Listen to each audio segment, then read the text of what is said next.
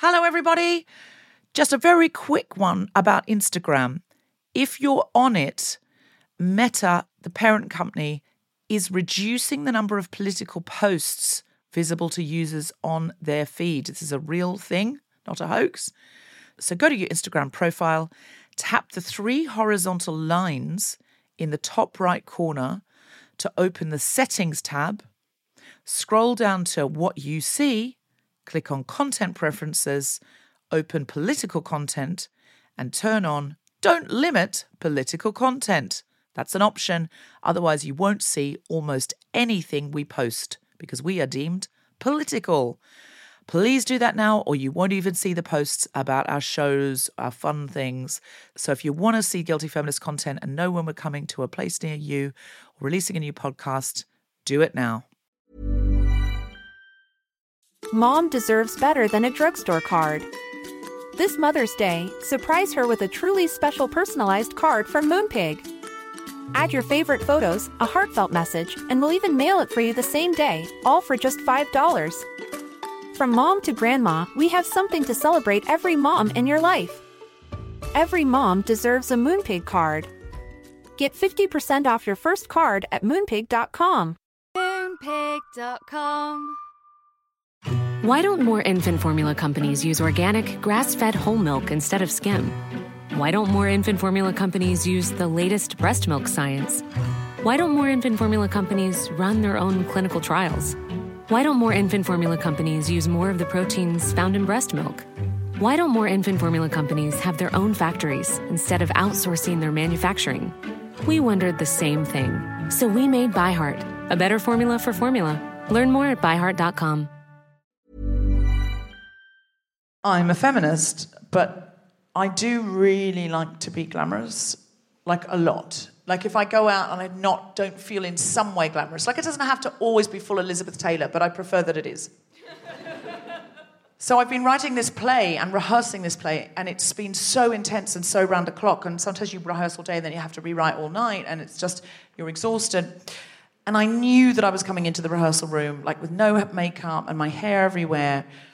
And I said to the actresses in the play, uh, Susan McComber and Alexandra Roach, one day, I just said, God, I've really looked terrible this last few weeks. And they said, No, you look like a playwright. they genuinely said that. And do you know what? Do you know what? At first I was like, oh God, I look like a But do you know what? Immediately, almost immediately, I thought, I don't even care.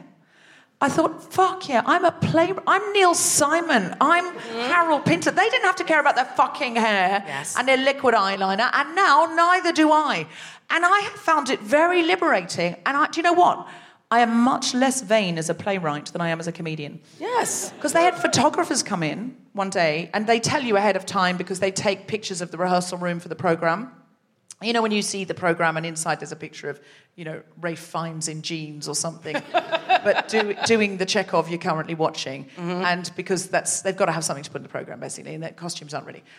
And so, that's an amazing production of like the seagull, just all denim. double denim, double denim, double denim Chekhov is my favorite kind. Um, the Canadian tux. Ex- exactly, exactly. And uh, so they, I was in some of the photos because they take photos of you know the playwright, the director, and stuff. And I forgot the photographer was coming, which I would never do as a comedian. I would never do as a comedian. I didn't have any makeup on. My hair had not been washed in a while. My hair is the kind of hair that you can not wash it for a while, and it's fine. It just gets sort of I don't know, it just gets a sort of rough and ready quality to it. And I would normally be like, oh my God, I forgot that. I wouldn't forget the photographer's coming. I didn't give a fuck. I was just like, well, I'm the playwright. I'm meant to look a bit like this. Surely I'm meant to have pencils sticking out of my hair, ruffle it up a bit, make it look worse, if anything. Um, and I just loved it. And I saw the pictures in the program and I was like, yeah, I look like I'm at work. Yeah. Fucking loved it. So this is more of this is I think might be my first I'm a feminist and in seven and a half years. Yes, beautiful. Yeah. It's about time. I, I, looked like a man at work, and I yes. was like, I'm allowed to be that now. Yes, it's about your work. That's right. Yeah, no, give give the full round of applause for that. That is a milestone. I mean, tonight I'm on stage, so I'm in Coco Fennell and I've had a blow dry. But listen, we we morph for the job. Now, I've not written as many plays, so I'm a feminist, but I uh, continue to be embarrassed that no matter what I do, my nipples poke through every single outfit that I wear, and I realize you're all staring at them now. Hello, hello. Uh, I've spent hundreds, almost thousands on bras, t shirt bras, padded bras. Does not matter. Always, ba bam, ba bam, double barrels, because I don't know, I'm either posh or American with guns. I don't know why. I, and the thing is, I don't want people to think I'm cold. I'm never cold. I am always hot and sweaty and ready to take off three layers of skin, but these things will not be covered by man nor beast nor any manner of fabric, and I don't know what to do about it. See, I think it's a good look. Yeah? Yeah. Looks like I'm uh, attentive and uh, ready to go. Jennifer Aniston in Friends, go back. Yes. Episode after episode after episode, were those nipples stuck on? Did she just have such pert breasts that she didn't need a bra? There were so many questions. Yeah. And I'm not even like, oh, this is nerves or whatever. You'll know because I'll start sweating before I talk in a couple of minutes. This is just today. This is every day now. Is this a is this a 40s thing or is this hormones? Is this me? It's me. It's Is fucking it me. new? It's me. Is it new? No, I mean it's it, it, it would be like in the past five, six years. Like What, your nipples are just suddenly evident. Yeah, well, look, when I was a teenager, they were like not even there. They were facing the wrong way. They were stuck in the past. They were thinking about, oh shit. And then, you know, I got my 20s and 30s. It was like, okay, this is normal. And now it's like, literally, I'm about to be on camera and they're like shoving those little pedal things down and they're doubling the pedals up. And I'm like, do I need to just put duct tape on? Like, what's happening? Why am I so aroused by life?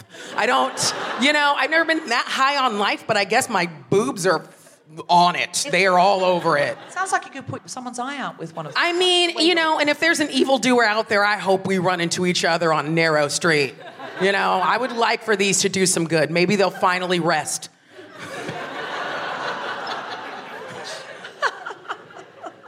now you'll see every single TV show like, bam, gotcha. Where's Wally? They're there. You know what I mean? It didn't do Jennifer Aniston any harm. No, it didn't. It's gone on to do quite well. Amazing Um, things. do you have names for them?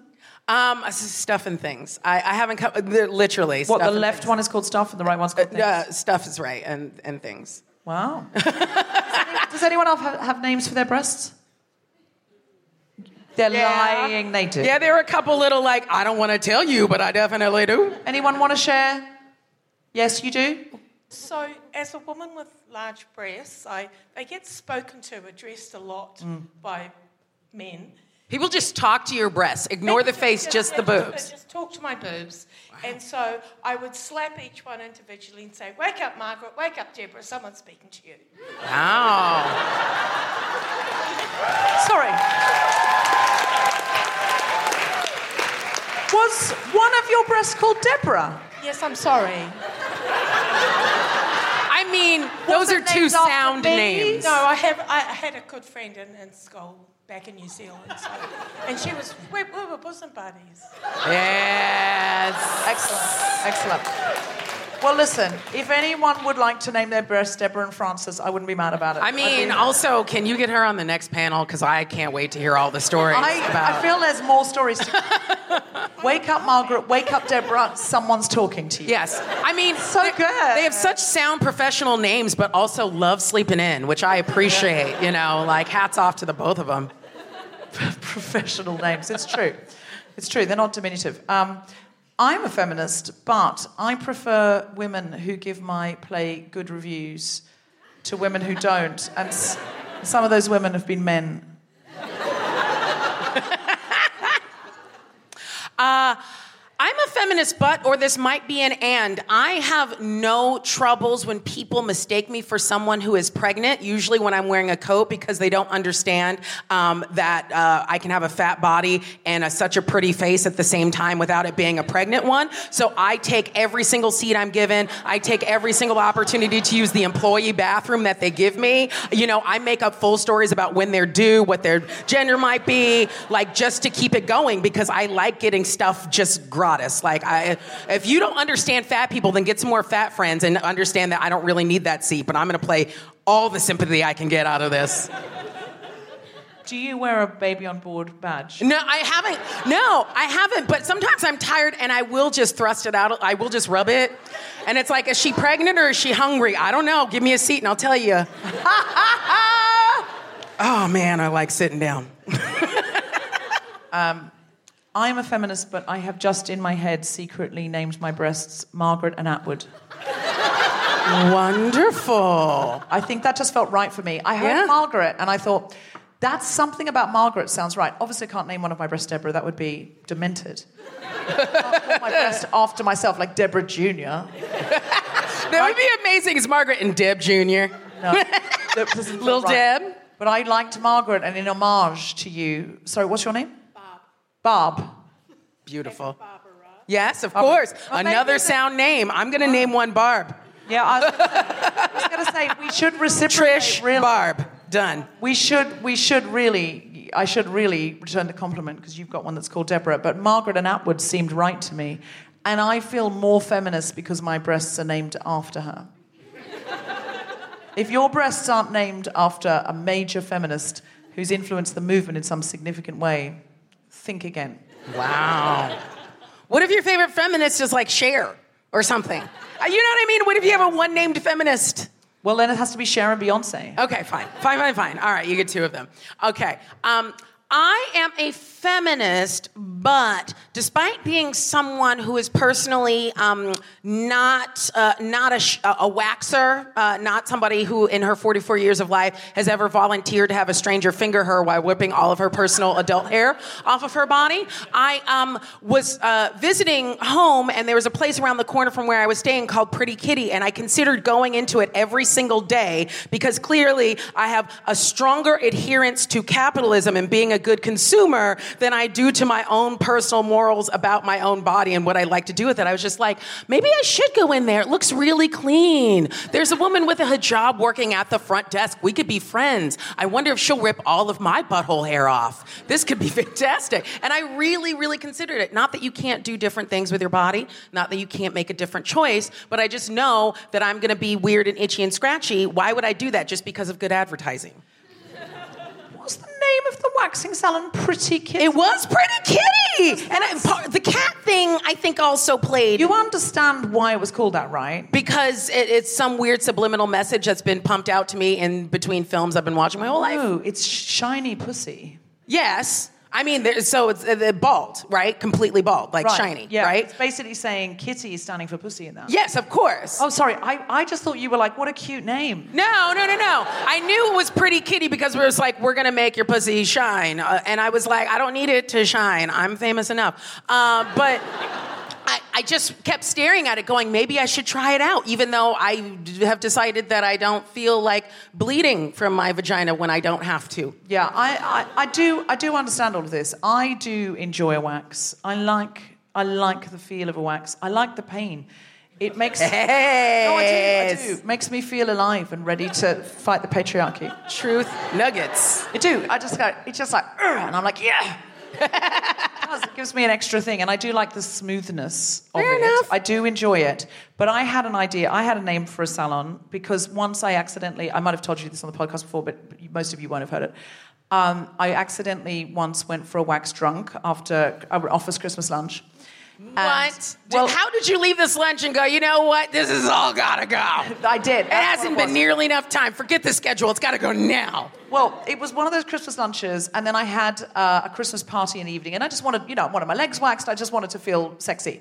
So um, I was walking past a salon that I used to go. I was like, oh, I'll just pop in and get everything waxed. Everything. Like dip, neck down dip I in a mean- I mean, I, the, the, the main areas and uh, the main regions and nations and regions. And I, I, so I had a wax, I had a bikini wax and a lower leg wax, as I like to do. And it, I felt no pain at all because I, I was smashed. And I thought then, this is a fucking business opportunity for Dragon's Den. Yes. And I decided that what I wanted to start was a cocktail and waxing bar called Hair of the Dog. Oh shit! I'm definitely going to that, Deb. Well, I know Oh my you are. god! I'm definitely going and But getting then my first Katherine- wax I there. told Katherine Ryan that, and she said it should be called Hair of the Puss.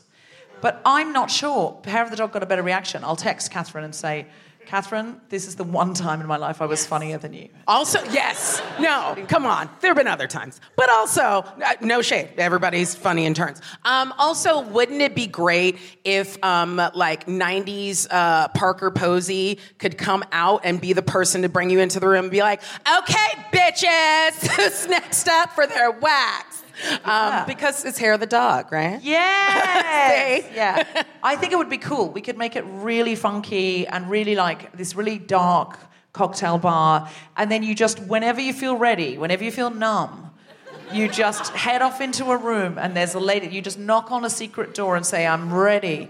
And then they, they, a little hand comes out and gives you a number, and then someone comes and taps you on the shoulder, takes you in. You don't even, you, you should, and I think this is clear, you should fill out the card as to what you want before you take a drink. Yeah. Because it will do piercings and tattoos as well. You need to be very clear this is what I want. And then we do it when you're drunk, and then you wake up in the morning and go, oh, that's a. That drunk. You get that drunk. Yeah. Is there a home delivery service after you're yeah, done? Yeah. yeah. Taxi you home, and uh, you wake up in the morning, and uh, th- there was a note that says, That was a wonderful woman you married last night. Um, Live from the London Podcast Festival, the Spontaneity Shop presents The Guilty Feminist with me, Deborah Frances-White, guest stars Desiree Burch, and other special guests, and now.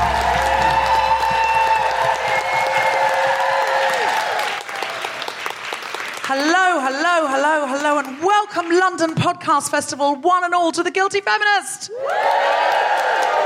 This is when lots of podcasts come out of the studios and the living rooms that they work in and they play this space um, in King's Place. But we're here all the time.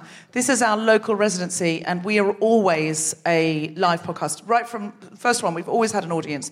The only time we recorded in a living room was when we absolutely were forced to by the government. and a global, I don't know if you. I don't know if you had this, but here at King's Place we had a global pandemic, and it was awful. And I absolutely hated it because I couldn't touch you or lick you. Not, I'm not meant to lick you at all, but I, cou- I could if I wanted, and you said yes, and that feels good. That feels important. That I'm in that proximity. I would never, I would never. I don't want to assume your gender, sir. Do I say sir? Okay. Um, I would never, sir. I would never lick you without your express permission. And I would ask you two or three times, so I'd want to make sure, okay? But it's nice to know I'm close enough physically and you're not on some kind of Zoom. I don't want to think I couldn't lick you even if you said yes. Do you see what I mean by that? And also, I don't want to think if I licked you, I'd give you something terrible. I still might. There's been a lot of, of COVID coming back. So actually, don't lick anyone that's not in your bubble.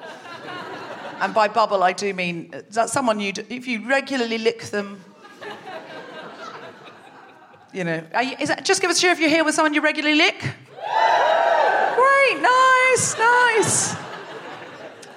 I wasn't expecting, this is a total riff. I just need you to know, I wasn't expecting to say any of this, but it's now going to be my new favourite question to any, or all and any audiences. Just give us a cheer if you're here with someone you lick. I mean, it's absolutely. Just cheer if you're here with someone who licks you. Fewer people, interesting. This is a one way licking situation for most of you. Now, listen, feminists, if you're licking and you're not being licked, unless that's what you want, which is fine, I'm not lick shaming anyone. It's been a big and busy week. I don't really, really know where I'm going with this except to say somewhere absurd. I've been doing a play in Chichester. Um, we just got our fourth four star review from the broadsheets this morning in the Sunday Times.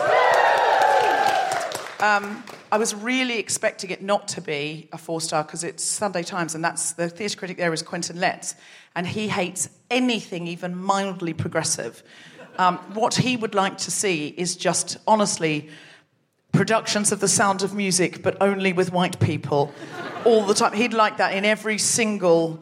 And he doesn't even realize they're refugees at the end. That's the point of the fucking story. He doesn't. He doesn't get it. He doesn't understand that. He doesn't understand that The Wizard of Oz is a story about a refugee of climate change. It doesn't. Most of our stories about refugees, if you look at them, they're nearly all about orphans or refugees. Look at them in the cold light day, you will see that that's true. And the same people going, oh my God, what a sad movie at Christmas, are then going, what are those boats doing here? That is what is happening. Um, and Quentin Letts is, um, how can I put this? A cunt. And, no, he is. And he body shames women and he does all sorts of, he's really, he's horrible. He's really, really horrible. He's just the opposite values to anyone in here, and I can say that with absolute. I don't even know who you are, and I know that you hate everything about this man, even if you've never heard of him. I can guarantee you, if you've darkened this doorstep, if you've crossed this threshold, even if you were brought here by a friend and you don't even know what this show is, I'm telling you, you hate him. you hate him. So I was fully expecting a really nasty two star review this morning. And then do you know what dropped? Someone else fucking reviewed it a woman, a woman person reviewed it and gave us four shiny stars and said lovely things. And then I found out, then I found out he left the job a few weeks ago. He doesn't do it anymore. That's why I can safely call him a cunt all day long. Because, to be honest, I would anyway. I would anyway. I wouldn't. I don't really want a good review from him. I don't. I just. I'd be upset with myself. I think, oh, well, if he likes it, I hate what I've just made. Um, but yeah, it's just sometimes you need a little bit of luck. And luck, I think, is the, it's the wind in the sails of hard work and you know, talent, others, other things. And I feel like we're having a, little, having a little bit of luck. So if anyone can get down to Chichester before the end of the month, it's on there because it might not transfer because then we'll need, we're going to need more luck because you need a theatre to be available and the cast to be available at the right time and you need, you know, you need a, still a lot of stuff. At least we qualify now and that's the main thing. So I've been doing that and I've come, I've been, you know, when you're working 24 7 on something, and then I sort of was whisked into King's Place, and I'm like, hello and welcome. And I started talking about licking people. That's the context. Okay. So, what I want to ask you now is this uh, give us a cheer if you listen to the Guilty Feminist podcast. Give us a cheer if you don't know what you're at. Um, you don't know, and you see, those people seemed happy about it. They're like, yes! Uh, why are you here? Did you just, were you just at the podcast festival? Thought we'll give this one a go? Someone brought you? He brought you? Uh, is it a date? It's not. It's friends. Okay. I'll tell you this, it isn't, because um, men often bring women to my show. If a man's brought the tickets, I'm always suspicious. Uh, it's usually a third date, and what they're trying to do is go, look, I'm a feminist. And also, this is, this is um, look at how safe I am. I'm a feminist, and this is funny and entertaining. What more could you ask for before you lick someone? Um, I'm not saying that's the case here, so I'm not saying that at all. I, I don't, I, I, don't, I'm not saying that. Is it though? Do you like her? No. no. Well, he's not saying no. Um, well, listen, thank you very much for bringing someone. I really appreciate that. Do you listen to the podcast yourself? Yeah. You do? Yeah. You, you won't be now. Okay, so I see that. lost, just lost a fan there. Lost lost a regular listener. Do you subscribe? You, you, will you unsubscribe after the show? I'm kidding, sir. I'm kidding. I'm, I'm, sure you have your own backstory that's nothing to do with me. What do you do for a living? You sing in a choir for a living? No. No. That's how you define you, you, you sing in a choir and you make a living. No, I'm retired. You're retired and now you sing in a choir. What a lovely life. Everyone here wants your life. Just give us a cheer if you would like to give up working and sing in a choir.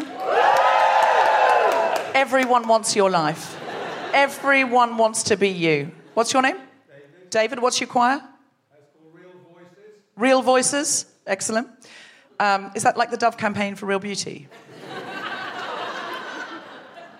Because I'll tell you something. Once, I said to my husband, I was looking at headshots. You know, you have to have for comedy, you have to have new photos taken every again. And I showed him these headshots, and I went, "What do you think of that one? Do you think that looks a bit Dove campaign for real beauty?" And he said, "No, darling, you look lovely." And I thought, "Well, that campaign's failed." he knew what I meant. Uh, well, listen, we'd love to we'd love to hear your choir. Is it does it perform regularly in London? Great. I'm going to look out for real. Everyone, look out for real voices. Go and cheer David. He's one of us. Um, uh, just give us a cheer if you think you've got a feminist job. Or it doesn't have to be a job. You may not define yourself by your job. David doesn't define himself by his job. Feminist job or other other thing that you do. Just give us a cheer. Excellent. Uh, give us a cheer if you think you have an unfeminist job. Oh. Keen to know more. Um, what's your unfeminist job? Civil servant. That's not necessarily unfeminist. That's not necessarily. What department are you in? Go on, tell us. The Home Office. Okay. All right. I was trying to save it. I was. I said not necessarily, not necessarily, but as it turns out. Now, can I ask a question? Do you do stealth feminism in the Home Office? Do you ever do any Trojan horse feminism? Where, where you sneakily kind of go, well, that's not right. I'm going to I'm gonna secretly write it. Do you ever do that? You try to, yeah. I find that nearly everyone in my audience who say they have an unfeminist job, it turns out, are doing feminist stuff inside. And so they are actually sometimes more feminist than the people with feminist jobs. Like a woman who said, Oh, I just do money for rich people. I try and make more money for rich people. And I said, Do you do any stealth feminism? She went, Oh, yeah, all the time. I tell them to invest in things on the basis they'll make money, but they won't. They'll just help a feminist cause. and I said, Are you embezzling? And she went, Yeah, sometimes. but she said, Not for myself, for feminist causes. And I'm like, Yeah, I'm, da- I'm good with it. Good with it. So actually, we could use you on the inside, if I'm honest. So maybe we should talk to you afterwards. Like you will be fired within six months if you work with us, but I think it'll be worth it. You'll be a feminist legend and hero. You might do a small amount of jail time, but I think it'll be worth it for all of us. Are you down with that? You're down. Excellent. Anyone got a feminist job that they'd like to tell us about? One, two, three. Yes. What's yours? You sell houseplants. Not on the face of it, feminist, but keep going. I believe in you. Female led houseplants. Oh, she turned it round there, didn't she?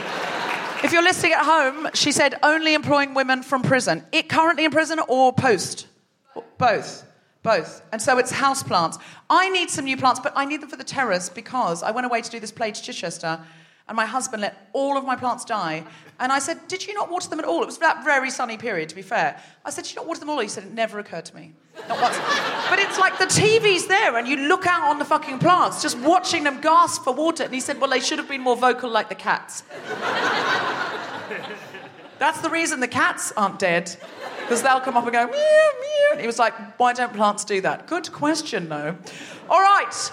Uh, if we could do anything to help your house, what's it called? The Glass House. If we could do anything to help you, please let us know. Uh, so, uh, tonight I have a very special co pilot that I haven't had on for a while, um, mostly because she's got too famous for me to have her. So, uh, put your hands together and make incredibly excited woohooing noises for the wonderful Desiree Burch!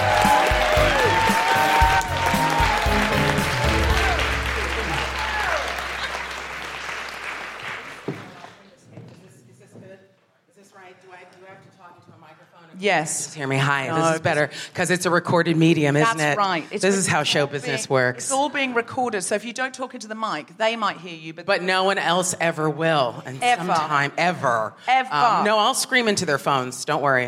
Um, how y'all doing?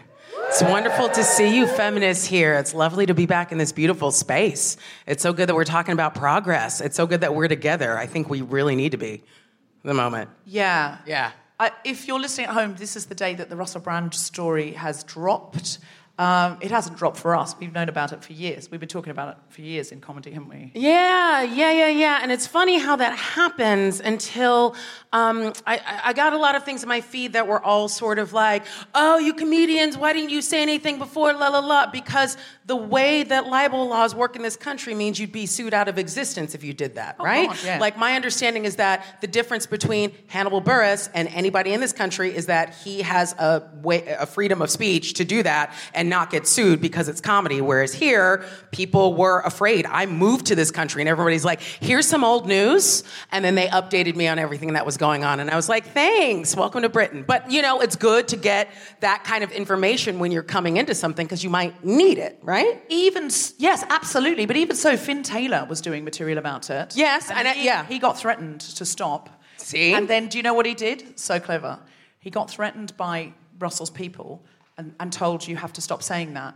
And so the next night he went out and did his show again. It was a run of a show, and he, he went out and he went.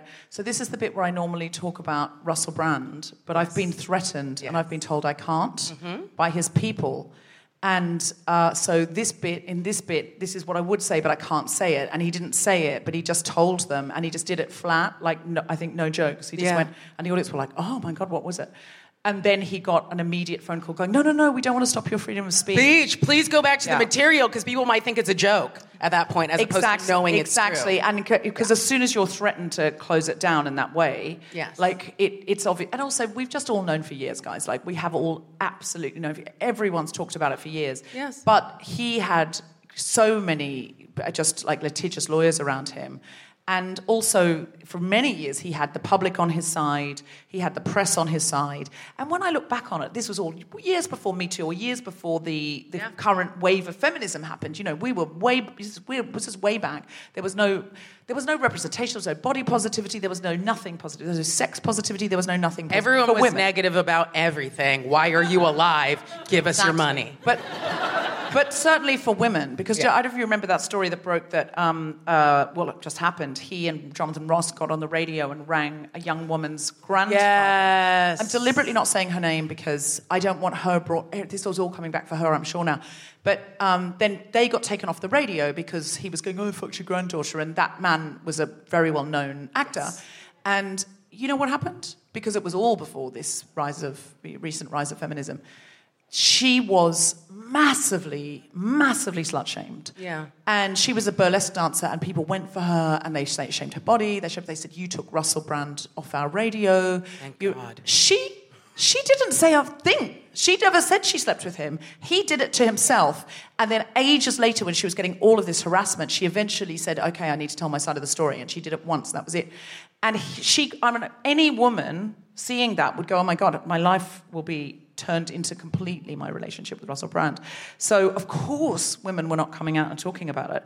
Um, so, yeah, I will be very interested to see what happens from here on in. I haven't seen dispatches yet, but I. No, no, we're all too busy working. And also, it's like partially why put yourself through what you already kind of know and have read and have discussed with other people? Uh, uh, does that, do you gain very much by that aside from making material out of it? And then there's a question about that as well. I feel like I need to watch it just because I do the Guilty Feminist. You know, I feel to kn- I need Yeah. to know what it is, Yeah. so I actually will. But I also know that a lot of people are triggered by it and can't.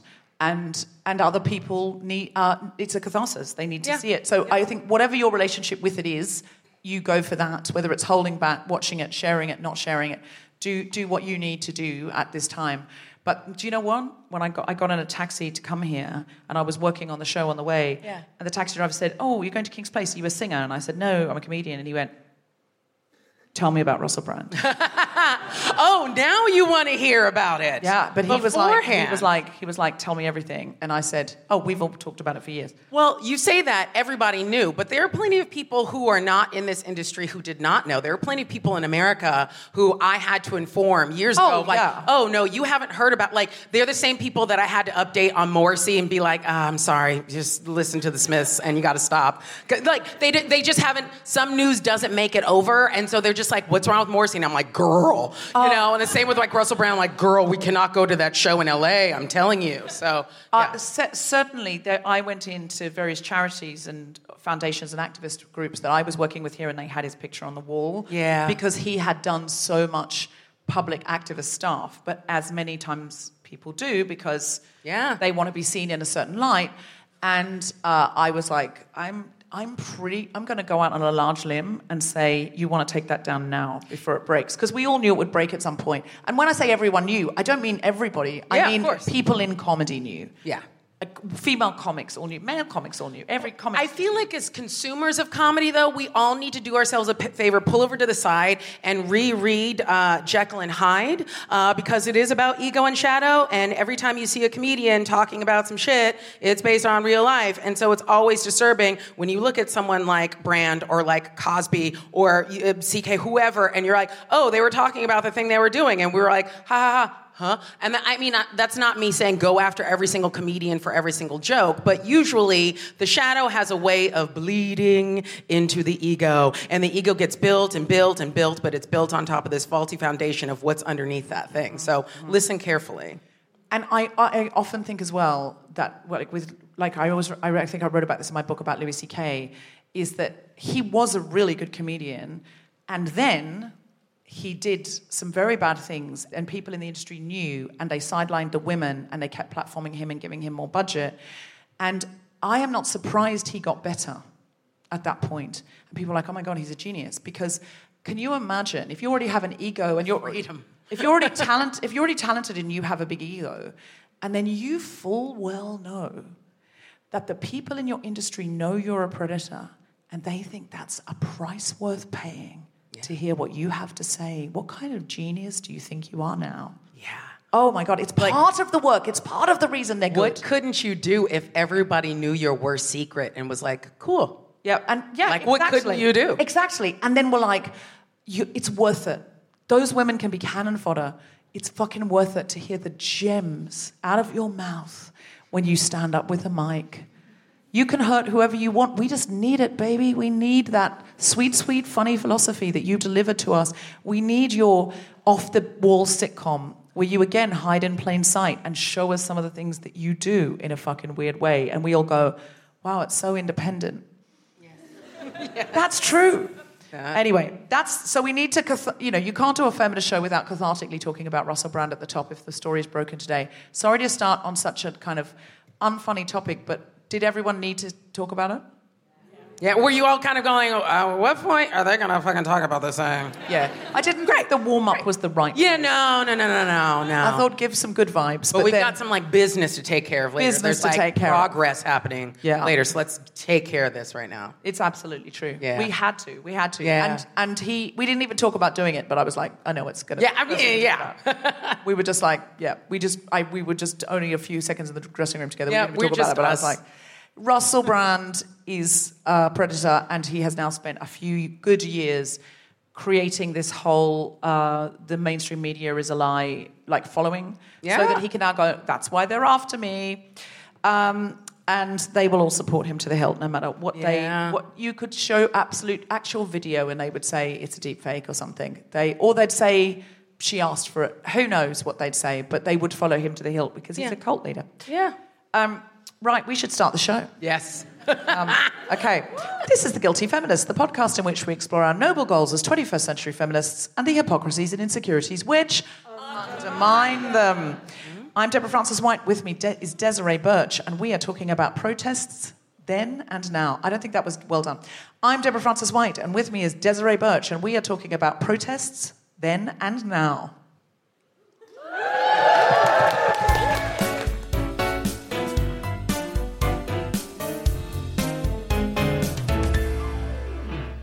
All right. Are you ready for some stand up comedy? Then please welcome to the stage my incredible co pilot for this evening. It's the wonderful, the one and the only Desiree Burch!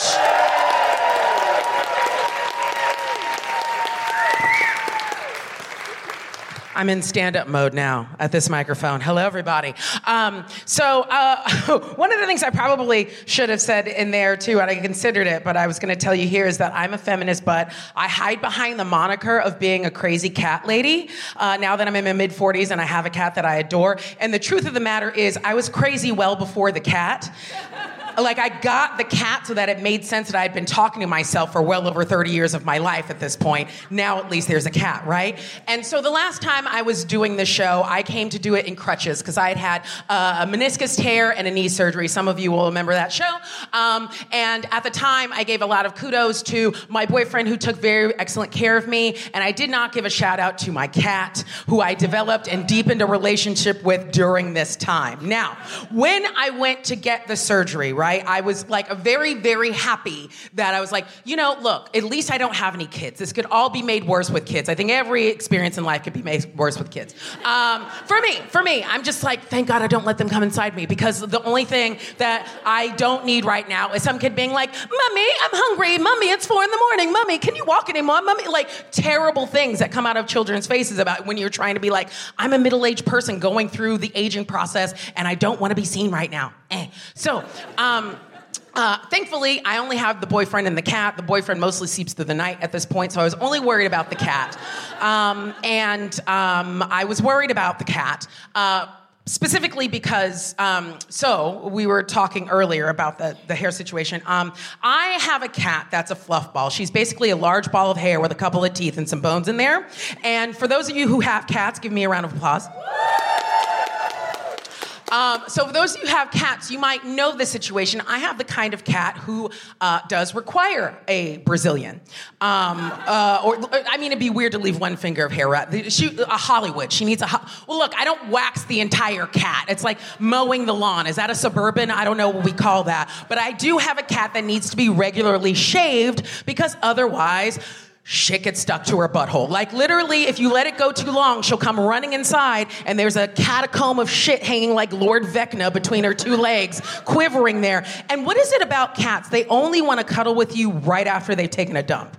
Have you ever noticed that about cats, cat owners? They oh, like the most affectionate time is right after they pinch one off. Like bef- the whole rest of the day, the cat's literally like, oh my god, I gotta hide from this bitch. All she wants to do is make biscuits all the fucking time. Like I don't want to cuddle with her. Leave me the hell alone. And then literally the moment it's taking a shit, it comes to your room like, hey you we never talk anymore. Should we cuddle? Let's cuddle. Let's cuddle right in your bed. Let's just cuddle right in your bed. Let's just cuddle right in your bed. That's what cats love to do. And so I was like, you know what? I need to make sure to shave this cat before I go into the surgery time. It's eight weeks where I'm not going to be able to chase her around. Now, normally, this is a thing that I could do, right? You know, and I tried doing it before. And what it requires, unfortunately, is like, you know, for those of you who have cats and have had to cut your cat's butthole hair, you understand this process. The way you do it is you start laying out little treats, you know, right in front of you, and then you've got to follow the cat around like a serial killer with some scissors behind their back, just slowly following them around. And then when they get lulled into a sense of security, you've got to put your elbow down, all of them lift their tail up,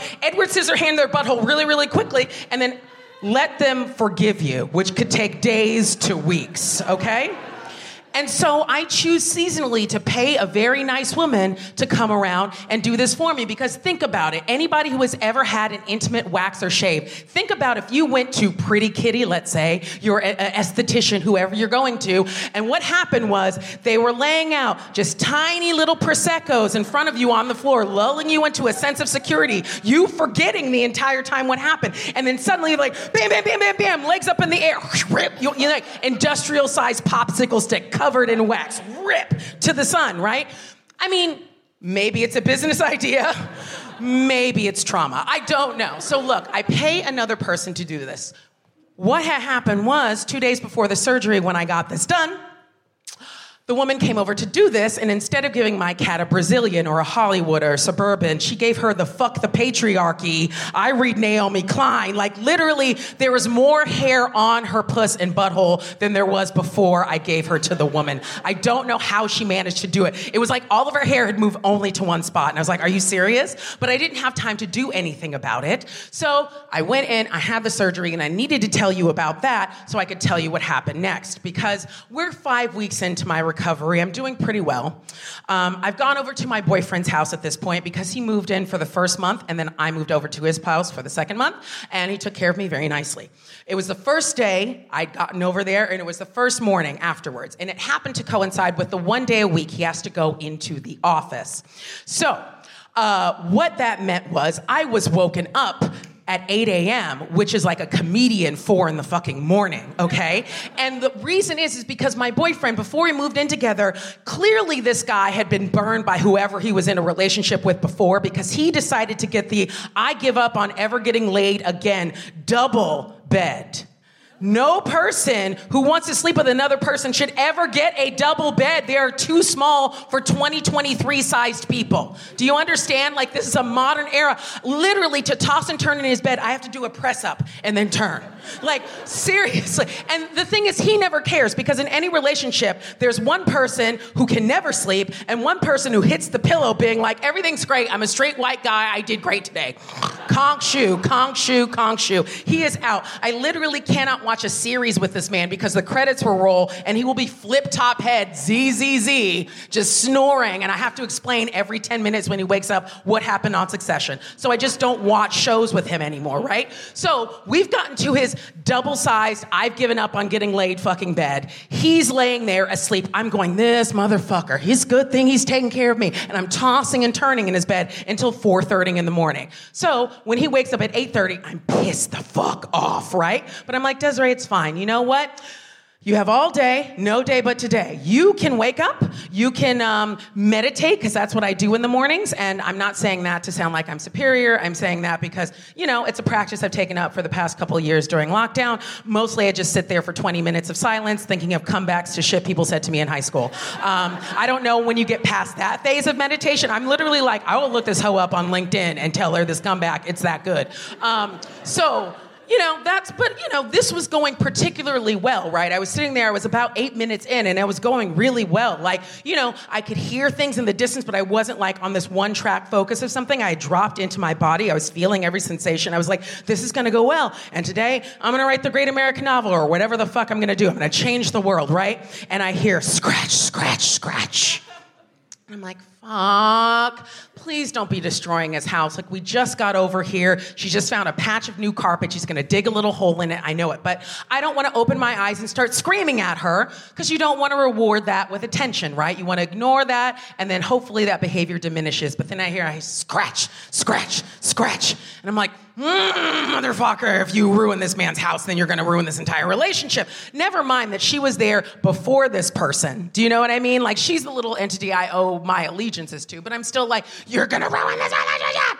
And then I'm, I'm like, Desiree, hold it together. Scratch, scratch, scratch. Finally, I go, Cisco, what the fuck? And as I'm saying that, I open my eyes. I land on her. She's not scratching the carpet. What she's doing is legs akimbo in the air, dragging her asshole across the carpet, making direct eye contact with me, right? She is disturbed. She's like, how come your grass doesn't work? It's not wiping away this terrible thing that I should have left in the bathroom. And I'm, I'm, I can't even walk, right? So I stand up on the little crutches and I'm, I'm, I'm trying to st- stop her from doing it. And so that's just making her scoot, right? Now she's doing like butthole parkour off the walls and there's like a streak, there's like a whole scene of the crime that she's etched out of what's happened. Like literally, I go back to the bathroom and I can see the whole CSI documentation of what's happened. Like, you know, she was in the litter tray. She tried the edge of the litter tray. That didn't work. She tried the bath mat, but the bath mat moved. Then she kind of made a U turn and did like Tokyo drift into the bedroom. I'm like, this will work. And then it was like, scoot, scoot, scoot everywhere. Like, and so now that I'm chasing her around, being a terrible, terrible human being to this poor little creature that I've decided to take on and love, right? You know, I'm screaming at her, but not normal things that you should scream at a kid, like, stop it, you stop that right now. No, not that. I'm screaming brutal existential things at my cat. Like, Cisco, I don't love you anymore. I used to before, but all love is conditional. And my conditions were you not shitting up the apartment we're staying in right now, Cisco. I can never trust you again, Cisco. You've made all my nightmares come true, Cisco. Like, this is what meditation can do for you if you only do it halfway, okay? Oh my goodness. And like literally I, am sitting here going okay wh- how do i how do i clean this up in before he gets home? You know just so he doesn't know that there's literally like poop on his bookshelf and like on the laptop like little dairy milk buttons that she'd left around right? And so the first thing i think is let me go get some of the laundry soap. I pour persil on it not realizing it's the most concentrated substance. Like it could clean up an, an entire oil spill that stuff right? I pour it on there and then i'm rubbing it out and little bubbles are coming up and they're just like poo flaked bubbles are coming up. And I'm like, this isn't working, and I don't know how I'm going to fix this, right? You know, so basically, you know, instead of doing what I should have done in that moment is realize, Desiree, the meditation's still going on. Are you going to make a choice to put more pain and suffering into the universe? Or, you know, are you going to laugh and take care of business? I learned a lesson for next time uh, because I didn't do that. I screamed, yelled, cried, called a TaskRabbit, and some poor 19 year old came over uh, because somebody's got to have some kind of employment. And she did say that she was a cat lover. Uh, at least she used to be, probably before she came over to my boyfriend's house. But she did spend three hours, like with a knife and a scraper, getting all of this out of the carpet, off the window, like off of his books and everything else, right? And I just realized in that moment, like, look, if you have anybody that you have any kind of power over, if you have a cat, a dog, a young person, or whatever, you have the power. You are responsible for that power. You can never yell at a cat because you're always yelling at a cat for something that was your fucking fault in the first place, right? Like the cat scratching up your chaise long, and you're like, stop doing that. And they're literally like, you trapped an apex predator in your home with designer furniture and now you're mad at me? No, that was on you for deciding to do that. And I just thought it was a very illustrative story about what you should do with your power. And also make sure to get your cat's ass shaved just for your own personal benefit, even if you don't do it for yourself. Like I said, I'm not into it, right? I'm the kind of person I like a nice hedge here. I'm a lady with a, a, a with possessions. I want a hedge like a bush, like a like not like a big bush, not like a George W. But like you know, more like a like a like a Laura or a Kate Bush, like a small C conservative Bush. You know what I mean? Like maybe it's got some reactionary views, but it's not going to tank the economy and start a forever war. Do you know what I mean? Like just a little something there, right? But cat yoink, all gotta go. So I don't know. I really think you should start that business up because I'm starting to come around to this idea, Deb. I really, really am. Thank you guys so much for my story. I appreciate it. Desiree Burch, everybody! Yeah.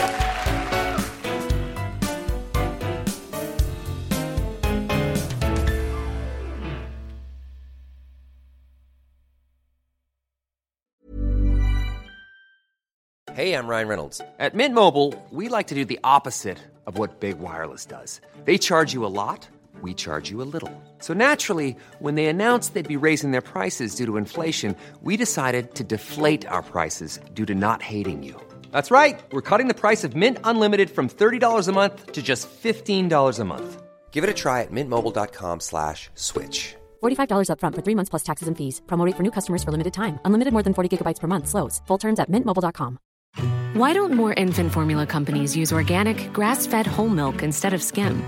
Why don't more infant formula companies use the latest breast milk science? Why don't more infant formula companies run their own clinical trials? Why don't more infant formula companies use more of the proteins found in breast milk? Why don't more infant formula companies have their own factories instead of outsourcing their manufacturing? We wondered the same thing. So we made ByHeart, a better formula for formula. Learn more at byheart.com. Mom deserves better than a drugstore card. This Mother's Day, surprise her with a truly special personalized card from Moonpig. Add your favorite photos, a heartfelt message, and we'll even mail it for you the same day, all for just $5. From mom to grandma, we have something to celebrate every mom in your life. Every mom deserves a Moonpig card. Get 50% off your first card at moonpig.com. Moonpig.com.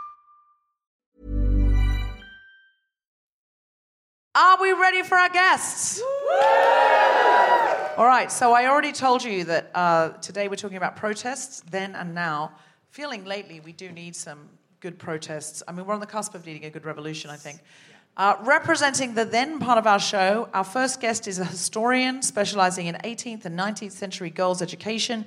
She's been collaborating with English Heritage in researching and commemorating the headquarters of the Women's Freedom League. Please welcome Susan Skedd.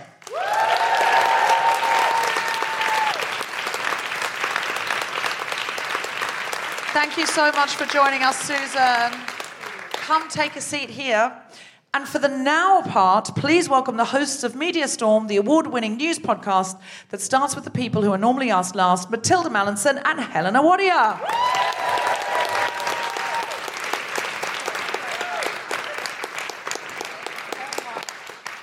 Okay, okay. So it's the now and it's the then. Um, Susan, can you tell us a little bit about what you're here to talk about today? Sure. I'm here to tell everyone about a wonderful plaque going up two days' time to a suffrage organisation that had its headquarters just off the Strand in London, the Women's Freedom League, which was all about getting the vote for women, but also that elusive thing, equality. Mm. And it had its home there between 1908 and 1913. And it hasn't had a blue plaque yet. We're not allowed to say this until it comes out. So obviously, y- the podcast is going to come out after the plaque is revealed. So if you could just keep Stop tweeting now. Yeah, don't. I'm looking at you. Because genuinely, that would be very bad for Susan. And she said, if you do tweet about it or talk about it in the media or you know online, uh, n- apparently women will get no more plaques ever. So you know. Yeah, they'll take women's They'll plaques start taking away. them down. They'll be like, Yeah. Emmeline Pankhurst lived here. No, she didn't. It's gone. Um, Uh, well, do we have to say Xing as a verb instead of tweeting now? no, no, don't- we don't. don't do that. Okay, right. Elon I, I, know I'm not. I don't want to acknowledge it, but I'm just like, is anybody saying uh, let's? I'm going to go X because No. that sounds No. more fun than it actually is, as we all know. Nobody's going to say it. It's Twitter. Fuck Elon Musk. Yeah. Um, I'm not playing into his hands. I mean, until it's not, until it's just apparently he wants to turn it into a massive marketplace and other things that aren't really Twitter. I don't care. I mean, you know, it. The world's burning. Who's a fuck what Twitter's called? I hate him. I hate him and everything it stands for. Um, so, Susan, the. That is accurate. I mean, that is women's freedom I'm right there. So, I'm yes. so over him and, Yeah. and it. Deeply. Um, so, Susan, we should have had a plaque here before now, presumably, and we haven't. And so now is the time. So you're going to tell us more about that. Um, now, Media Storm, Tilda and you've broken a new story, which is really exciting. Can you tell us the top line of that? So, we have been investigating police recruitment. Um, we've all been hearing that the police is institutionally racist, but owning the label doesn't go very far if we don't actually know what that means and do anything about it. So, you may have been aware that Police Uplift was this scheme to recruit 20,000 new police officers in three years. Boris Johnson was very proud about it when he announced it just before the 2019 election. And we were told that this 20,000 recruitment would be a chance to diversify the police force. However, when it doesn't happen, we're told, oh, but black people and ethnic minorities, they don't want to join the police. So that's why we're not getting a proportional representation. We asked the police forces to hand over the ethnicity breakdown of everyone who applied. And for the first time, we can prove that not only is that not true, but minority ethnics are more likely than white people to apply to the police at the moment. But they are being rejected at deeply discriminatory rates. So, black people are 60% more likely to be rejected from joining police forces in the UK than white people. 60% more. Yeah. Wow, that's extraordinary. And the police have been saying, no, no, no, the reason we don't have a lot of black and brown people in the police force is black and brown people don't apply. But, I mean, I'm certain that they've probably, like everybody, gotten some money to do some like recruitment schemes or something. Even if they haven't gotten money, they probably have been like, we want to encourage black and minority ethnic people to apply for these jobs. So they're basically being like, come, come, come. So we could be like, rejected, rejected, rejected, rejected over and over again and be like, they just don't want to apply. You know, they're just busy being on welfare, I guess, and addicted to crack. I mean, Yeah. did I take it too far? Or is that just going on inside of their heads? Because I mean, I assume if they're like, they just don't want to be police, No, even though they understand that the numbers reflect the exact opposite, that they're playing into stereotypes, right? Right, exactly. And also, when we did a mini series on this and we did our first episode, on, and when our first episode came out, a lot of people on Twitter or X uh, were like, "Oh, it's it's not racism, you know. Maybe the the ethnic minorities are just not as good as the white people." Oh wow, they're not as good Maybe as tasing people to death. And I was like, oh, as as the white people are who are in the police. They're not they're not as good at, at rape and murder, are they? Perhaps as the Met Police. Sorry to bring it up, but it's still fucking no, true. We're talking about it. Yeah. But also, it's like that is a common refrain that we hear, not just in policing, right? Like we hit like comedy panels, panel shows are full of white male comedians, and then they're like, well, you know, maybe women just aren't funny. It's the same kind of narrative that we were seeing reflected back on us on social media when we put out this episode. But also, do you get trained to be a police officer? Like, how do they know? Like, like surely you take people into the training program. You don't just wait, turn up and go, "I'll be a police officer, please." And they go, "Oh, you look like you'd be Here's your good gun at your badge. Yeah. You, I mean, it seems, Have fun out there, kid. It seems a lot like that is how it's done because the way the police behave. But I believe there's a training program. How could you possibly say black and Asian people are not going to be as good at that? I don't understand. The thing is, it, it wasn't just coming from comments. We actually had this response almost from one of the strategy leads for the police uplift program. At first, you know, when we asked for a response, not only did they deny to sit down for an interview, they said, "Oh, it's not our area." They actually tried to discredit our data, and I was like, well, "This is your data." No, sorry, we just have to pause a sec. The National Police Chiefs Council said this is not our area. They were like, "Well, it wouldn't be The appropriate policing is not their area. Um, Their data isn't their area. Eventually, they then did sit down with us, or we really harassed one of them individually on Twitter, on X, services purposes. And she, I was like, okay, look, we want to figure out where this disparity is coming from. You know, maybe let's give you the benefit of the doubt. Maybe you're not just being racist and like, oh, we don't like, we don't want you. Um, is there a correlation to do with second languages? Or, you know, let's work it out. And um, she said, you know, the problem is is that we don't have as many people coming forwards. And I said, oh no no, I don't know if you've been made aware of this, but our data shows you do have people from these communities coming forward. They're actually more likely to be coming forward. She goes, oh no, my data doesn't show that. I was like, well, why would your data be different to my data? And she said, oh, because the data that we have comes after the basic eligibility checks. And I said, okay, so if, if ours comes before and yours comes after, doesn't that mean that that's one of the places where the problems are arising? So we were trying to diagnose it like this. And she said, oh, we did see some improvement during COVID when the face to face interviews stopped, you know, and, and the, we weren't able to do face to face interviews. And actually, then some of that, that disparity shrunk.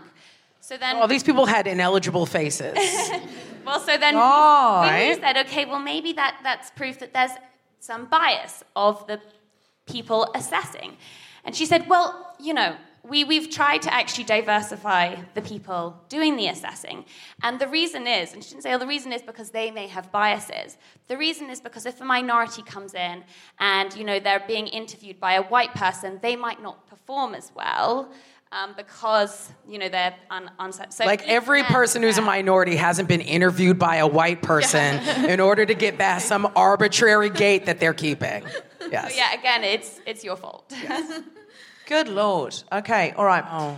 This is absolutely fascinating. Um, so to come back to you, Susan, can you tell us? So this is our this is our history. So what Helena and um, Tilda are doing at the moment is sort of fighting a, a very specific fight by using the facts against the government who's provided the facts. Is this something that feminists of yore did? I think that's a really good question, but I think it's complete exclusion we're talking from public life in the early 20th century. I mean, the question of whether women should get the vote had been debated in Parliament since the 1860s. 40 years on, what had happened? And of course, that leads to Emmeline Pankhurst deciding, okay, direct action, that's the way to go. But even direct action didn't have any effect. So there were mass pickets of Parliament basically saying, come on, you chaps, what are you doing? We're not going away. There were scuffles, there were protests, there were all sorts. Then, of course, it escalated. But it was, I think, the desperation from the women who got involved was because they didn't care. Hmm. They absolutely did not care. It didn't matter how many petitions, how many protests, how many, well, we'll see, maybe you might deserve it in a few years' time. It was no, no, no. And that meant, though, women had to be incredibly resourceful. The time when the WFL, Women's Freedom League, was set up, it was actually a breakaway movement from the Pankhurst's own organisation. Emmeline Pankhurst had many wonderful qualities, but she didn't like anyone being boss apart from her.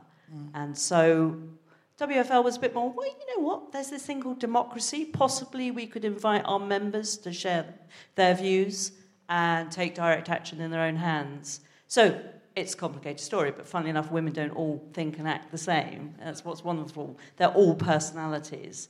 It's And- almost as if they're human. Well, you might be on something there.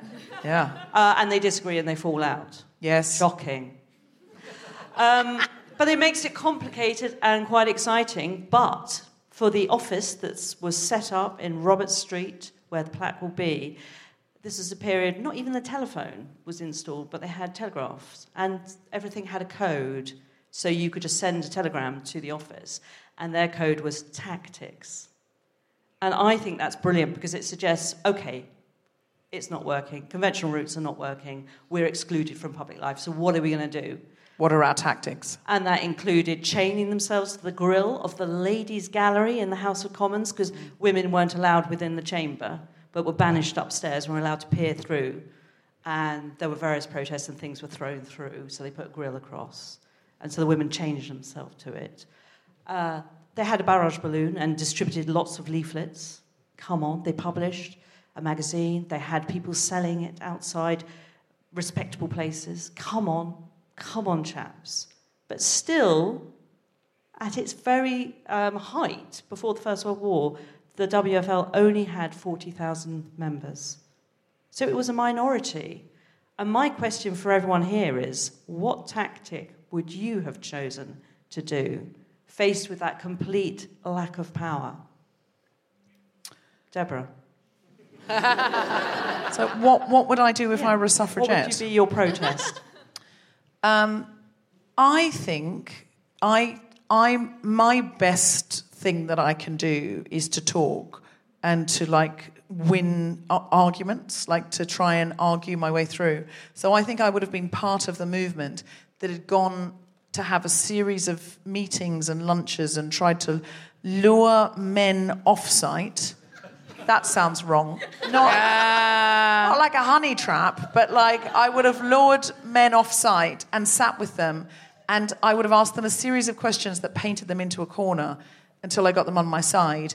Now, meanwhile, there were other women doing you know other things, but I think I sometimes think we should play to our talents and play to our skills, and I think no revolution has happened without some conversation, without some angry protests and riots, without some compromise, without some refusal to compromise.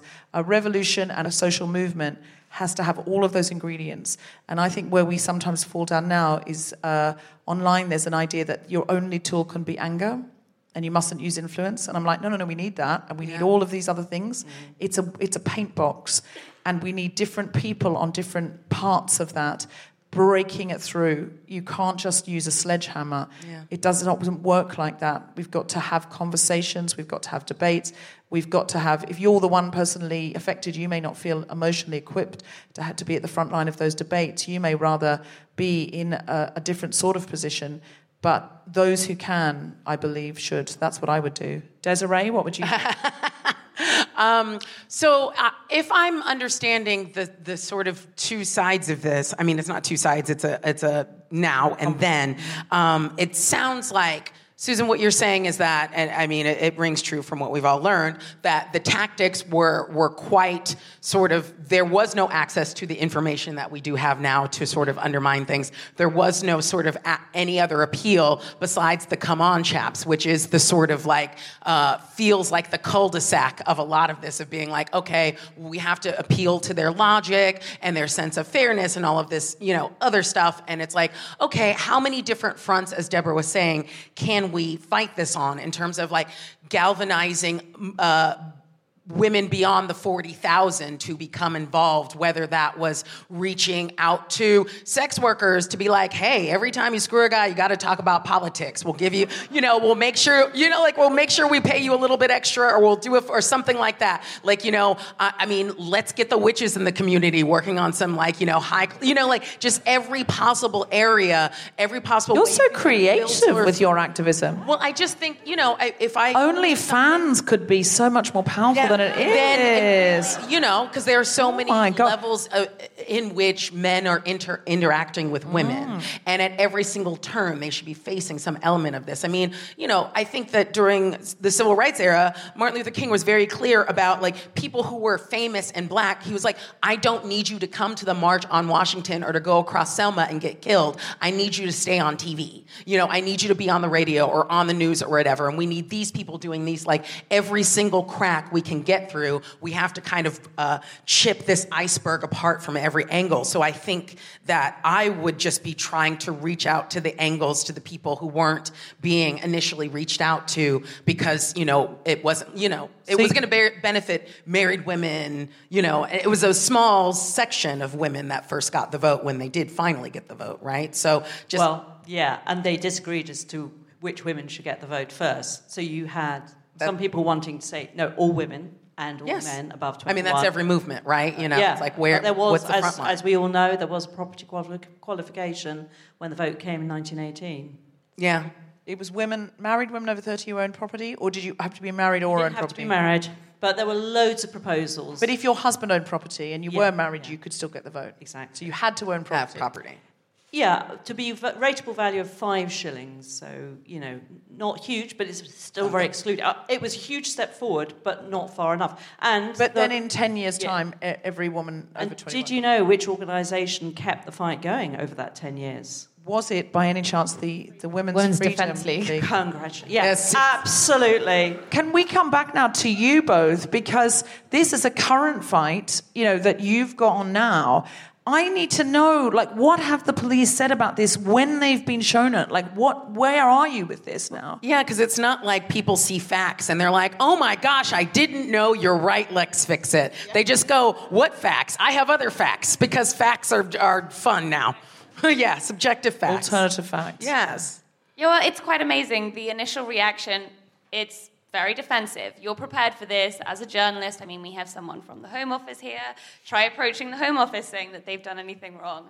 It's a knee jerk reaction. And so, first, they try to discredit the data, Their data. their data. Um, which bode well for how well they're monitoring. They've tried to their own discredit their own data that they supplied to you. Fantastic. That was that was you know resort number one. Tried that. Um, then we got a bit more press attention. We had the Guardian report on it. We had some regional papers report on their local police, you know, data, and and um, then they agreed to the interview.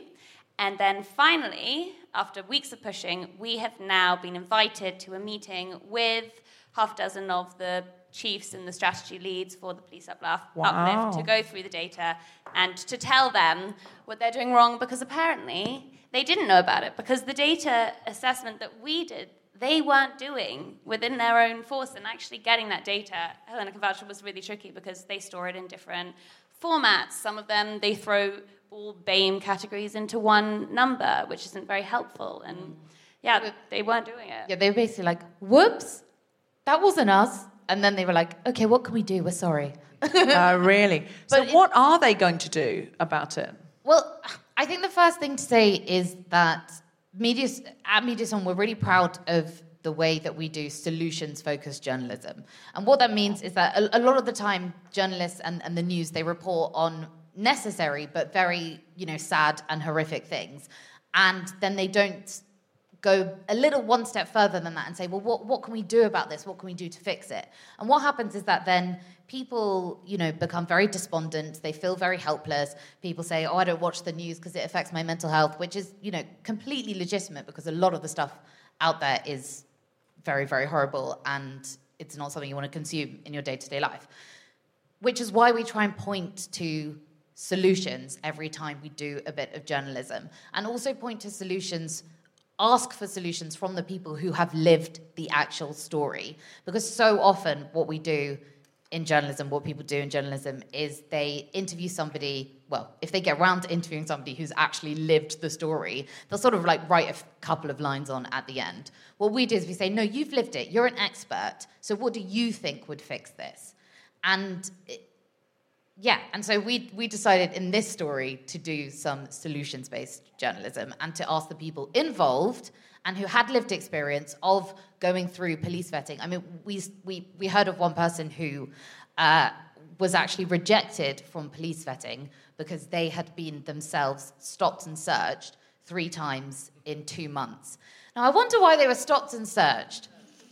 They were black. They lived in a highly populated black area with a lot of police presence. So we also Not black police as well. Non-black police yes. presence. And they can't seem to find those anywhere. They're not applying. Yeah, yeah. So we sat down and we're like, okay, we'll draw up some solutions for you. And the question we were asking, it, ties into the conversation we're just having. You know, can you can you achieve change through internal, incremental reform, through asking politely, or do you need to bring the system down? Right. And um, the, the positive action we were looking at is the, the schemes that they currently have. You know, we, we can hire recruitment specialists to guide minorities through the process to inform them what the test will look like because actually one problem is that people coming from minority communities into the police, they're less likely to know someone in the police who can mentor them and, and give them that, that counsel. However, we then sat down with someone who's actually been hired by the police to do this, to, to implement that positive action. And he said, I don't want to do it because it doesn't address the problem. I am being asked to help people play a broken system. Yeah. Uh, but the system is broken and the system needs to change. And then we looked at police forces that have actually started from scratch. And this exists uh, in one case in Ontario in Canada where they have what, what they call the kind of the tribal police. And it's where they have asked the indigenous majority community to let, lay out the criteria they want. How do you want us to recruit officers? What are the values that matter to you when we're recruiting? And they have built the force from, from that. So much like what we do on the podcast, and we say, okay, it's lived experience where the expertise lies. The police need to go to the communities and ask them what they want from their police forces and build upward from that. And, and here's the thing because we had Leroy Logan on our podcast. He was a founding member of the Black Police Association, um, and he was, was one of the black police officers who gave testimony during the Stephen Lawrence inquiry. Amazing man. We had him on our podcast, and, and he was talking about how police should be community led. Police should be working with the public and it's turned around that they're not. And he said, oh, you know, because it attracts these testosterone fueled, you know, macho men. And I said to him, well, why does it attract those people? Mm. And he said, it's called white supremacy. Mm. If you uh, can take somebody's liberty away because you've just had a bad day, that is an automatic attraction for white supremacists. And that's what we have to address. But from what we sort of figured out, there's there's only so far internal reform can go. Leroy Logan also said internal reform is only possible if you have the political will to go with it. Right. And he said we do not have the current political will yes. to go with it. Makes sense. Uh, that, but uh, so so, is there a value in getting more uh, Black and Asian people and people of other ethnic minorities? Into the current system, is that is that a fight worth having? Maybe, you... but it, it's not just about getting them in. It's we've got to get them at senior levels, right? Mm. And so what what you see is the discrepancy grows every level up you go. Yeah. So the decision makers are even less representative than the force, and those at the junior level are answering to people who don't really have any knowledge or compassion for their community. And so we have a higher attrition rate, a higher fallout rate mm. for officers who are from minority communities, who are having to answer to, you know, mostly white men uh, in an institutional race force. They're leaving. Mm. And so it's not just about bringing them in, we need to promote them, we need to keep them. Yeah. Do you, do you worry that the people at the sorry, Desiree, you asked. No, no, no. I just um, I mean, is it not? Are we not in a position where we have to kind of attack the iceberg from all sides in terms of, um, you know, the expert that you had on your podcast is correct in saying that this is a, a, a system that upholds um, and enforces white supremacy, and what we want to do is dismantle that. But in order to do that, you do need to start coaching people on the test who are black minority ethnic people to start to reach some of those senior levels to be on the inside to say we can also report from the inside that this is also correct and we would like to be serving our communities and not abusing murdering you know incarcerating whatever our communities um, like do you not need to do both of those things or not, more than both but at least those both things. Yeah and actually on the, the the first podcast we ever did on policing, our guests were Leroy Logan and Chantelle Lunn. And this was really interesting because they'd both gone into the police force as, as minorities. And Leroy had stuck it out and he'd founded the Black Police Association and he'd, you know, he'd spent his entire life in policing and now he speaks on it. He's actually been played by John Boyega in a movie about racism, Oh, no. yeah, in the police force. Chantel, she ultimately left after going through tribunal because of the racism and sexism that she experienced. She has become a local councillor in Merseyside and she started the Black Lives Matter movement there. And so here you have two amazing ways of dealing with it one trying to change it from the inside, one trying to change it from the outside. And actually, Chantelle also did say that she would not recommend any black women to join the force because of what she'd been through, and she doesn't want anybody to go through the same thing. Wow. But and then the thing that worries me is that the head of the police force is ultimately the Home Secretary, and the last Home Secretary was Priti Patel. Yeah. Current Home Secretary is Su- Suella Braverman. Yes. Both of those are brown women, and look at them. I, I suspect we don't have too many kind of Sun Daily Mail diehards in here. But have you No, have what? you seen have you seen the language that they use and Suella Braverman used about the police? Because while we're all sitting here saying, "Oh, you're institutionally racist," Suella Braverman is saying, "Woke police. The police is too woke. They need to stop being woke and start fighting crime." Start going back to sleep and killing everyone. Don't be woke. Fucking hell, man. Yeah, we, this Yeah, isn't no, no, a no. priority. She said, she said that the police were too woke when they were at Pride or, or that kind of thing. It's just like you're focusing on Like there aren't gay thing. police. right? Yeah, Yeah. but also, God, when you look at all the WhatsApps that have come out and the the you know, institutionalized, horrendous views, you know, this this really comes back to Susan. You know, the stranglehold really of power that has been in this country and other countries like it. I'm sure other people are listening around the world and going, "Yep, hard relate, relatable content." Um, the women that broke through, because we can always learn from movements that break through and got what they want. How did they break through this institutional bias? And also, they had to face the police a lot, the suffragettes, because they were often beaten by the police, arrested by the police, dragged away from things by the police. They, they had to deal with this a lot. Like, what, what can we learn from the Women's Freedom League and the other suffragettes? I think it's the resourcefulness and just drawing on exactly what you were saying earlier, Deborah. Every form of protest. So there were plays, there was music, there was art, as well as the published word. You know, every form of creativity was used in order to promote the message that women deserve the vote. Um, I mean, historians of the movement will discuss for a long time as to what actually inched women towards that. You know, uh, that, that wonderful Shangri La of, oh, we've got a ballot box that we can use. Oh, by the way, the WFL did try and set alight a ballot box with a sort of chemical reaction. That, that, that's them in jail. But they, some things worked better than others. On the whole, the WFL were very keen to avoid the real violence of the Pankhursts because they thought that would just breed negativity and actually whip up even more opposition to the movement. Uh, and it's really interesting that, that the passive non resistance tended to be their path. But it was a tough one because, faced with police brutality as there was then, obviously the force feeding um, after the enactment of the Cat and Mouse Act, which meant, I mean, just horrendous violation of women in Holloway Prison um, and other jails. But what I think I learned from them and from having researched them is collective action. Uh, partly because they were a democratic organisation, but they were also a national organisation. There was a really strong branch in Glasgow. So everything I'm saying about it was run from London, but it was to empower women across the country. And I think that's something that we still really need in our lives over 100 years on. Um, and the fact they had so few formal tools. Um, one of the other lovely things that you can say the WFL achieved was to encourage women to step into those male professions. So a blue plaque went up very recently to Helena Normanton.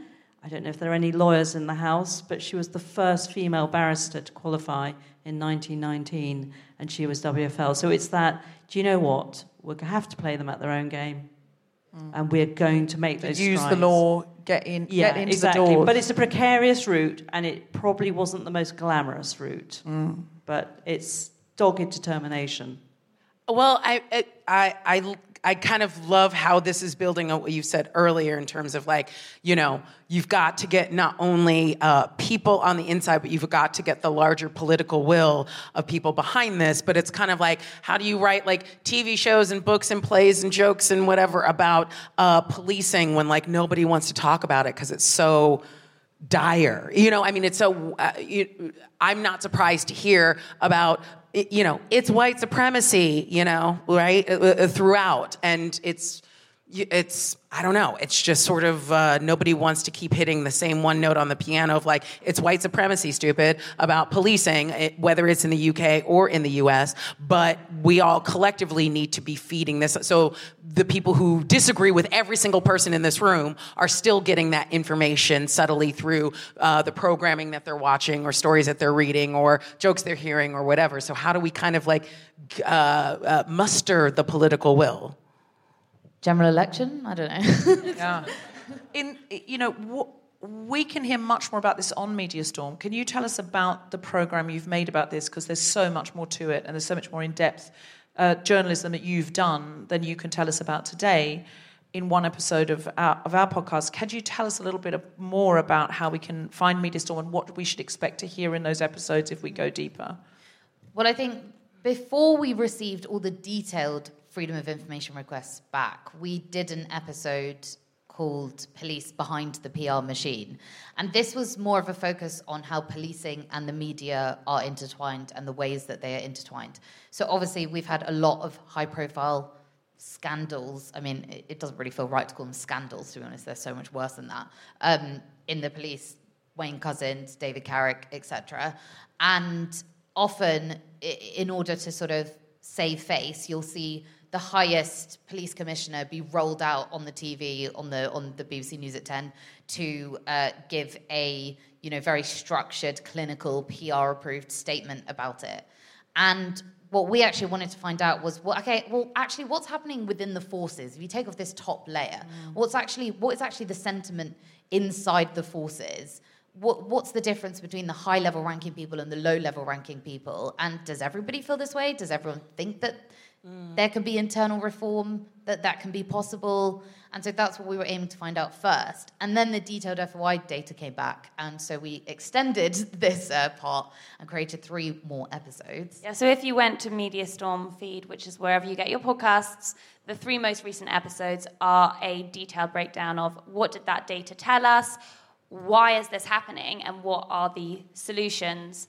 And this fits into a whole three season media storm podcast where we, we put we take the lived experience that is missing. We, we look at the news we say okay if you ever read an article about channel migrants have a look through it. Not a single quote will be from anyone who's ever had to cross a border for any reason other than going on holiday or work trip.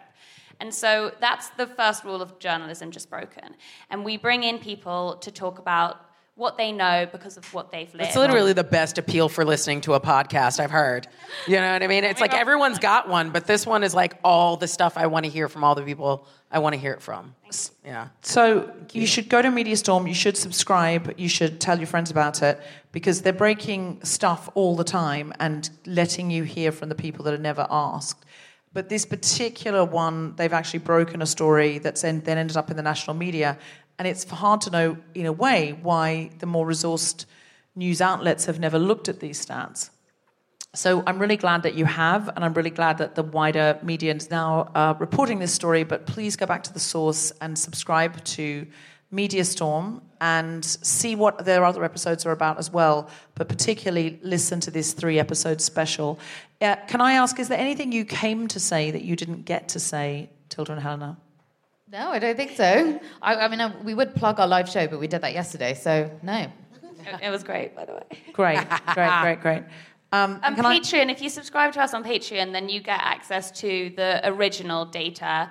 Um, as well as you know extended cuts of interviews. So oh, really? You get you get the data. That's five or ten or spent like a month. Said, yeah, like you said, you're pressing the same key on the piano, trying yeah. to get people to pay attention to a topic. Well, okay, trying to get advertisers to sponsor discussions like that is pretty tricky too. So Yeah, but if we all start listening to it, the advertisers will be like, also buy a mattress while you're here. Woke people love sleeping. It's ironic, but it works. Uh, if you can chip in a little bit, how much? What's the lowest Patreon you can give? Three pounds a month. I mean, So if amazing. you can chip in three Worth quid it. a month. They're just doing it really on their own. It's just two young women on their own trying to break news stories that aren't broken in a 24 hour news cycle when journalists are exhausted. Journalists are great, they're exhausted. They're, ha- they're reporting 24 hours. There's a lot of clickbait stories they're being asked to cover. And so doing that old school investigative journalism, like, you know, when they broke Watergate, those days papers cost money people advertised in papers and therefore journalists were paid to go and do those things it, that's getting harder and harder and harder and of course there are still brilliant newspapers that do it but it is getting harder and harder and harder and journalists are being paid less and less and less because of the internet and the way it all works so if you could chuck in three quid you know if you used to go and pick up a newspaper and buy it and now you don't and you could throw them three quid a month or even more if you have it, it would really, really help them to break more stories. Um, Susan, what can we do? Is there anything you came to say that you didn't get to say? Absolutely. Uh, English Heritage Blue Plaques do not happen on their own. They don't just sort of morph out of the air and land on a building. They are all proposed by members of the public. And anyone who, with a passing interest in plaques, may perhaps picked up that not so many women have got plaques. I have, I have noticed that once yeah, or twice. and a huge effort by English Heritage, particularly since 2016, to get more nominations for women. Because people don't sit in a darkened room going through a dictionary and working out who would be interesting. It's genuinely born of people's passion. So members of the public just write in to English Heritage. Two key criteria, if I can mention. Yes. The person has to be dead. Disappointing. No. I was going to write in and say I lived there. I do a really good podcast, written a play now. You should write that and then send it off right before you know you're going to die. Yeah, In well- the event of my death, mail this in. Yeah, absolutely. If I die, guys, I want a full-on campaign. Hopefully, I don't. But you know, I'd rather be alive than have a blue plaque. But you know, Well, I mean, one or the other. We've touched on a few issues why reputations do change over time, Mm. and it's not just dead, dead for twenty years. Oh, Oh, wow. That's Is that, are those the two criteria? You No, have to that's dead and long third dead? criteria. What's Okay, the okay. third one? Dead for 20 years? Well, dead for 20 years because that does allow for skeletons to tumble out of closets and biographies to reappraise somebody. And once the plaque goes up, yeah.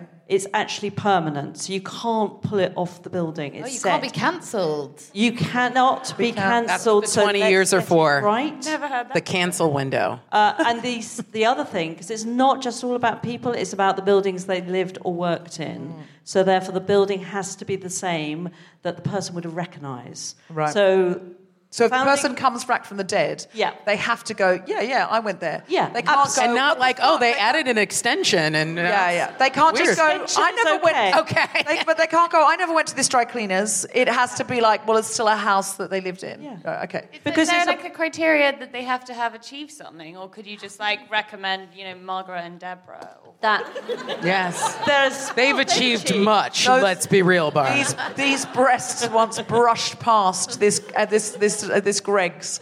Um, Well, I mean, there are more criteria. Yes, then they're compared, but those are the crucial things. But if you'd like to see more women to plaques or women with plaques, underrepresented groups, please write into English Heritage. Come forth with your ideas because there are loads of hidden histories out there, and we just need Okay. to know more. We need to do a guilty feminist one where we all get behind somebody.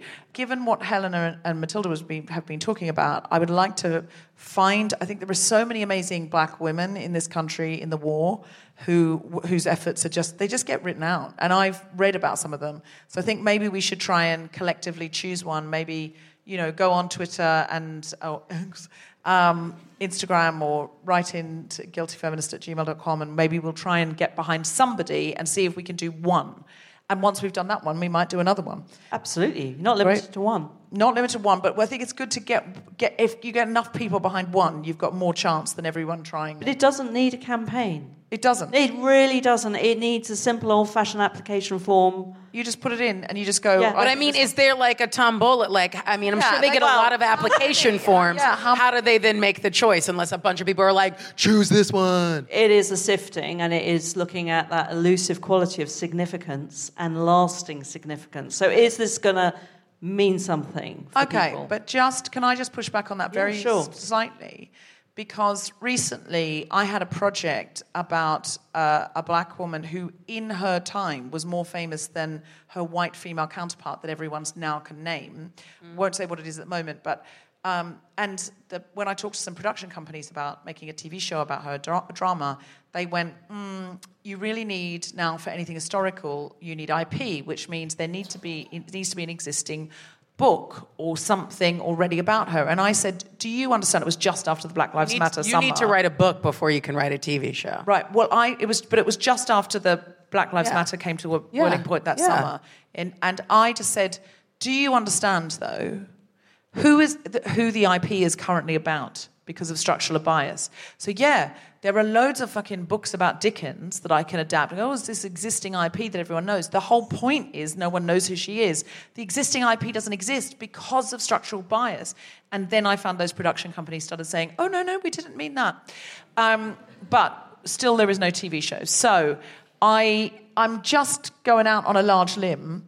And I'm going to say, we also, with blue plaques, we do need to say significance can be forgotten and recreated. Absolutely, and it's constantly shifting. Yeah. And So it's being reevaluated. There's loads of ones with men I've never heard of. It just goes, oh, he was an architect or something. And I go, well, I've never heard of him. Well, who has heard of them all? But, it's whether they did something that is deemed worthy. And you can't revisit those decisions. Oh, no, no, no, no. I don't Yeah. want those taken away. I'm not saying take them away. I'm just saying, is there a different criteria sometimes for women? Because there's loads of men and it just goes, oh, he invented a telescope or he, he, he, he, looked, at, he, he looked out his window once and s- said a funny thing. And even there's one like Mozart came here for a year or something and he lived in a flat above a shop or something and they're like, well, it was Mozart, wasn't it? And I'm like, is he a Londoner? he, he was, he was, he popped over.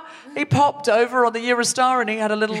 He had a drink in this pub in a poo. Yeah, Let's seriously. here. So, so what was that? Wolfgang Amadeus is your classic English. Classic English. So listen, I don't want Mozart's po- po- plugged in. Take it. I am. I'm being wry because I'm a mm. comedian. I'm not. I'm not mocking the whole situation. I'm just saying that significance is subjective. Absolutely. And I think we need. We might need to go. Look, here is why this is significant to us, and why it should be more significant to people who can't remember this person. That's why we need more history. Mm-hmm. Yeah. Always more history. Okay. All right. Speaks the historian. Just go to the English Heritage website. English have- Heritage website. Absolutely. There's all the information you need. And if we want to see this new blue plaque, where do we go?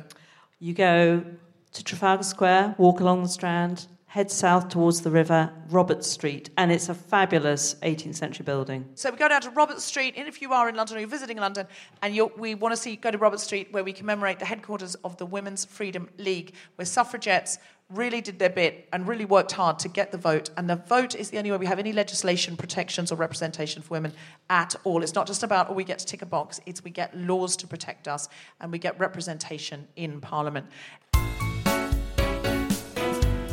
You have been listening to The Guilty Feminists with me, Deborah Frances-White, guest host Cynthia Burch, and our very special guest, Susan Skedd, Mathilda Mallinson, Helena Wadia. Recording engineer was Chris Sharp. The Guilty Feminist theme tune was composed by Mark Hodge.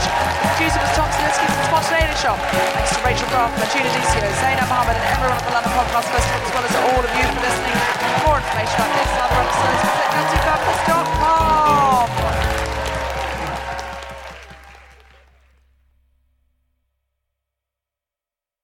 go to Robert Street and we want to see the English freedom. No, the women's. Fuck! Defense League. We want to go celebrate the EDL on Robert Street, guys. And let's just say it. Let's all go as a group. We'll march there. We want to see the, the Women's Freedom League. Oh God, now we've got to keep all of this in. Let's cut this out. Let's cut this out. I don't Yes. want all this in here. I don't want it. I don't want the EDL evoked in the podcast. Okay. Um, commemorating the headquarters. So we go down to Robert Street, and if you are in London, or you're visiting London. The Guilty Feminist is provided exclusively from ACAST. Find it wherever you get your podcasts. Why don't more infant formula companies use organic, grass fed whole milk instead of skim? Why don't more infant formula companies use the latest breast milk science? Why don't more infant formula companies run their own clinical trials? Why don't more infant formula companies use more of the proteins found in breast milk? Why don't more infant formula companies have their own factories instead of outsourcing their manufacturing? We wondered the same thing. So we made ByHeart, a better formula for formula. Learn more at byheart.com. Mom deserves better than a drugstore card. This Mother's Day, surprise her with a truly special personalized card from Moonpig. Add your favorite photos, a heartfelt message, and we'll even mail it for you the same day, all for just $5. From mom to grandma, we have something to celebrate every mom in your life. Every mom deserves a Moonpig card. Get 50% off your first card at moonpig.com. Moonpig.com.